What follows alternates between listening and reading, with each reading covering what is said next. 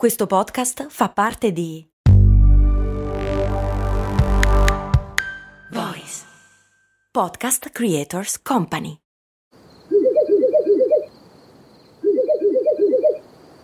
La libertà ti sta chiamando.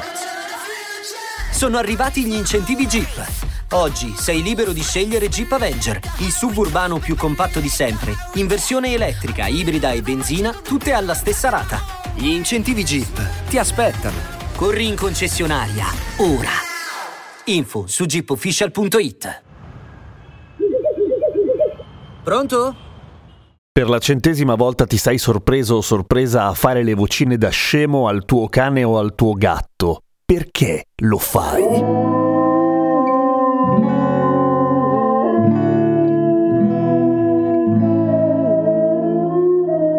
Ciao, sono Giampiero Kesten e questa è Cose Molto Umane, il podcast che ogni giorno, sette giorni su sette, ti insegna o ti spiega qualche cosa, tipo come mai facciamo le vocine da deficienti ai nostri animali a cui vogliamo bene. Ok, devo fare una sorta di confessione, nel senso che di solito viene considerata come una cosa molto brutta, ma io convivo con un cane che si chiama Ion e che in questo momento mi sta guardando perché ha sentito il suo nome e non gli faccio le vocine, perché non mi viene in realtà. Non perché io sia un bastardo senza cuore e gli voglio molto bene, semplicemente quella cosa lì non mi viene naturale, ma allo stesso tempo non giudico chi lo fa per carità, ma qualcuno sì, gli scienziati in particolare, che si sono chiesti quale sia la funzione di parlare in modo ridicolo ai nostri animali, dal momento che è abbastanza evidente che non ci capiscono. E la situazione è un po' controversa. Allora, esperienza personale, qualche tempo fa ho contattato un educatore, un addestratore cinofilo per risolvere qualche piccolo problema di, come dire, inserimento in società del cane che convive con me, nel senso che ha qualche piccolo problema di diffidenza nei confronti degli altri cani, degli altri animali, degli altri umani. Insomma, è un po' diffidente e quando è diffidente abbaia, la gente si spaventa, anche se in realtà è lui quello che ha paura. Insomma, è un casino. Ed è venuta fuori questa cosa interessante. La maggior parte delle persone che incontri per strada quando hai un cane fa una vocina molto acuta e gli si avventa contro per fargli le coccole. Come viene percepita questa dal cane medio? Non benissimo in genere, nel senso che la vocina acuta fatta dal padrone in un ambiente domestico che lui conosce può avere una certa valenza, ma una vocina acuta fatta da qualunque altro essere umano non è per forza rassicurante per un cane, anzi assomiglia molto a un guaito, assomiglia molto a un verso poco identificabile che può essere tranquillamente considerato come non necessariamente un'aggressione, ma sicuramente un segnale di stress e lo stress non piace ai cagnolini morbidoni come il mio. Al contrario, si allarmano molto, si incazzano e abbaiano, trasformandosi agli occhi di chi non lo conosce in una brutta bestia satanica da 30 kg. Quindi non bene di solito. E perché le vocine invece in casa tutto sommato le accettano? Non si sa ancora bene, quello che è stato fatto ovviamente è stato testare una serie di reazioni fisiologiche di animali alle vocine acute, quelli che fanno tutti così, ciao piccolino!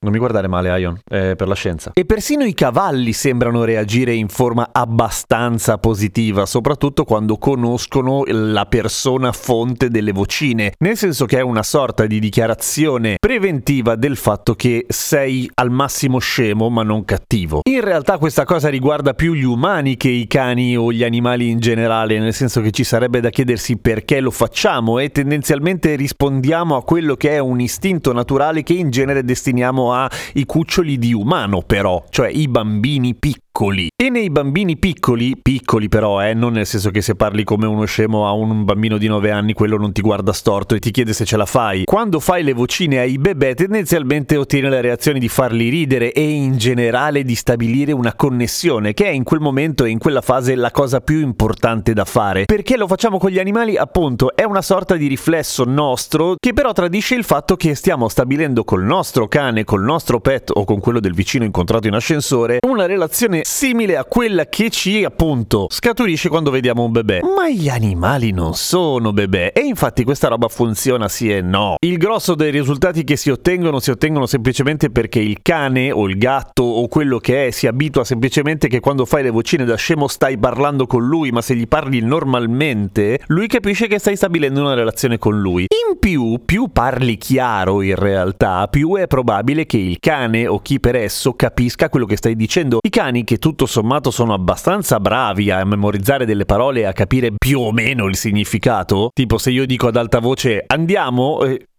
no, sto scherzando, anche questo per la scena. Scusa, scusa, io, scusa. Il mio cane crede che stiamo per uscire. Scusa, davvero, scusami. Sono più di 160 parole che un cane medio riesce a memorizzare. Non a ripeterla, ovviamente, se no sarebbe creepy as fuck. Fare le vocine dove le parole le accortocci tutte non aiuta particolarmente la comprensione del quadrupede. Quindi tanto vale parlare chiaro. Quindi viene fuori che tutto sommato, nonostante io sembri un bastardo, so, beh, faccio bene a parlare normale con Ion. Anche i gatti sono delle spade a capire le parole che diciamo e in alcuni casi sono anche bravi ad imitarle. Avrete visto dei video su YouTube dove i gatti sembrano rispondere ai saluti? È perché stanno davvero rispondendo ai saluti.